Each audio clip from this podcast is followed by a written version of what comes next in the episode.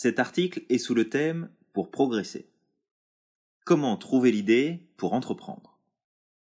Avoir l'envie d'entreprendre peut parfois s'installer en nous sans pour autant avoir la moindre idée de ce qu'on pourrait faire concrètement.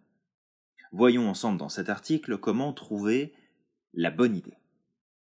En 2018, selon l'étude commanditée par l'agence France Entrepreneur, 30% des Français ont une intention entrepreneuriale, soit environ 15 millions de personnes. Sur ces 15 millions de personnes, toutes ne vont pas entreprendre. Certaines vont réussir et d'autres vont se planter. C'est ainsi. Les raisons derrière ces succès et ces échecs sont nombreuses et les idées qui sont à la base de ces projets en font partie comment ces personnes qui ont ou vont réussir ont trouvé l'idée parfaite? Il y a plusieurs critères selon mon expérience personnelle et ce que j'ai pu observer auprès de mes clients. Comme à l'habitude, ce sont des pistes de réflexion et je vous invite à suivre ce cheminement pour augmenter vos chances de succès dans votre projet d'entreprise. Point numéro 1, pour qu'une idée soit bonne ou magique, comme j'aime la nommer, ça doit venir de vous.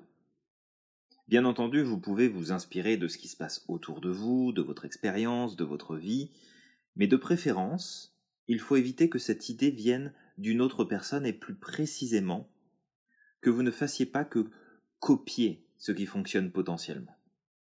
Et ne voyez pas là le fait que je ne valide pas de faire un copycat d'un business qui fonctionne déjà. Mais de bien comprendre que partir de la simple idée, tiens, je vais faire ça, ça fonctionne déjà, alors je prends pas de risque. Réponse fausse. Vous allez avoir des problèmes. Au contraire, vous prenez un risque énorme en partant du principe puisque ça marche pour les autres, ça va marcher pour moi aussi. Si cela ne vient pas de vous, que ce n'est pas en lien avec qui vous êtes, vos valeurs, vos besoins, votre vision du monde, je veux bien prendre les paris sur le fait que vous allez vous planter rapidement. Et ne voyez pas là un jugement négatif de ma part, mais plus un pari pur et dur basé sur les statistiques de réussite, et j'ai de grandes chances d'y gagner quelque chose. Et puis, entre nous, s'il suffisait de copier pour réussir, vous ne pensez pas que tout le monde l'aurait déjà fait? Encore une fois, faire du copycat n'est pas mauvais en soi, si vous réalisez quelque chose qui compte pour vous, qui est connecté avec vos valeurs et que vous savez y ajouter votre touche personnelle. 2. Je vous invite à réfléchir sérieusement en vous posant cette simple question.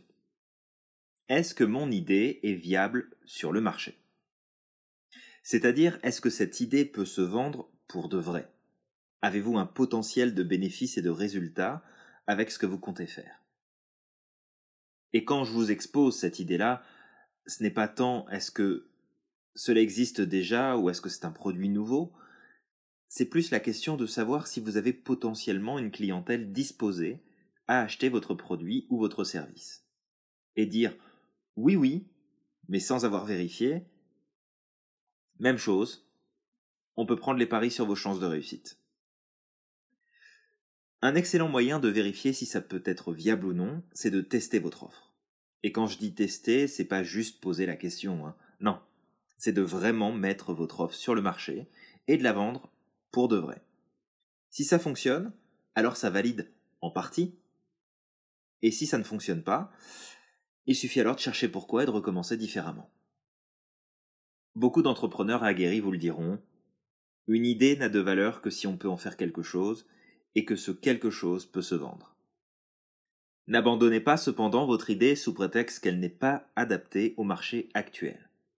Réfléchissez à faire fonctionner votre projet sous un angle différent.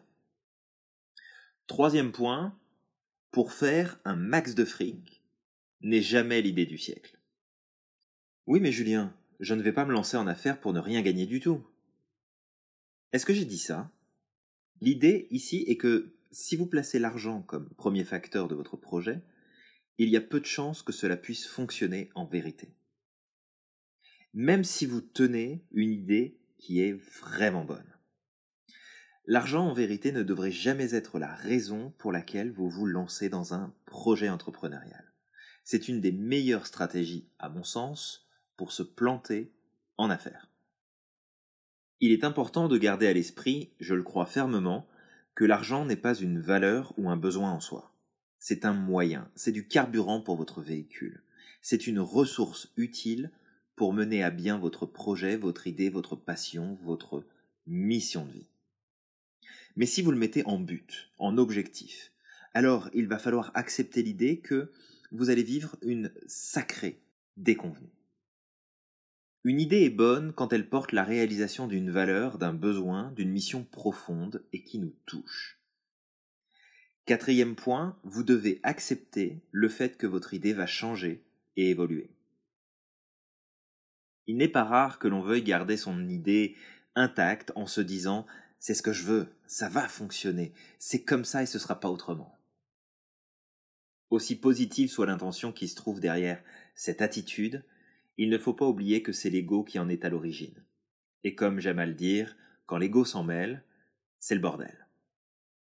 Votre idée va changer, elle va évoluer pour votre plus grand bonheur.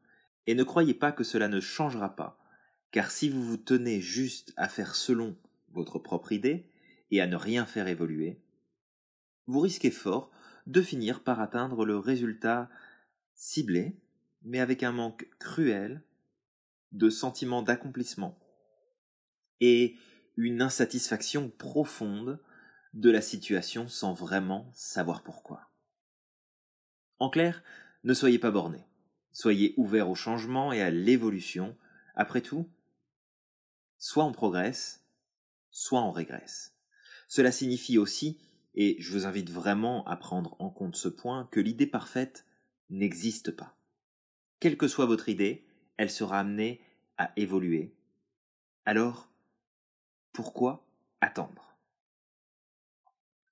Au-delà de ces quelques considérations importantes, je vous propose maintenant de découvrir ou redécouvrir des stratégies pratiques pour mettre à jour votre idée magique pour entreprendre. Partez à la recherche de vos valeurs et de vos besoins identitaires. C'est un point sur lequel je travaille à chaque fois avec mes clients, et ce qu'ils soient déjà en affaires ou non. Connaître ses valeurs et ses besoins identitaires permet de se connecter véritablement à ce qui compte pour soi et en tirer des idées et des projets qui ont vraiment du sens. Faites en sorte de mettre ces éléments à jour et de prendre le temps de faire ce qu'il faut pour les trouver. Petit indice, ça ne se fait pas en cinq minutes. Quelles sont vos passions? Qu'est-ce que vous faites volontiers sans attendre de rémunération ou de reconnaissance particulière? Vous avez forcément quelque chose que vous aimez faire et que vous faites de façon simple, accessible. Vous avez même probablement une vision un peu réductrice de cette activité car elle est simple et facile pour vous. Après tout, vous le faites depuis des années probablement, ça n'a rien d'exceptionnel et pourtant, vous tenez probablement une activité qui pourrait bien se transformer en un business rentable et utile. Imaginez l'avantage que vous avez pour vous. Vous avez fait cette activité, certes, probablement pas à temps plein, depuis un certain temps, sans jamais rien demander en retour. Si vous le faisiez maintenant avec une stratégie commerciale viable, et que vous vous donniez les moyens d'en faire une activité épanouissante à temps plein. Est-ce que vous pourriez tenir là votre idée magique pour entreprendre? Maintenant, petite question pour vous. Quels sont les problèmes que vous rencontrez dans votre quotidien? C'est une question qui peut paraître étrange au premier abord, et pourtant, là où les réponses que vous allez donner représentent un potentiel important de succès en affaires. S'occuper de ses propres problèmes en développant une solution, un produit ou un service comme réponse est une excellente stratégie. Cela va demander bien entendu de la réflexion, mais prenez bien conscience d'une chose.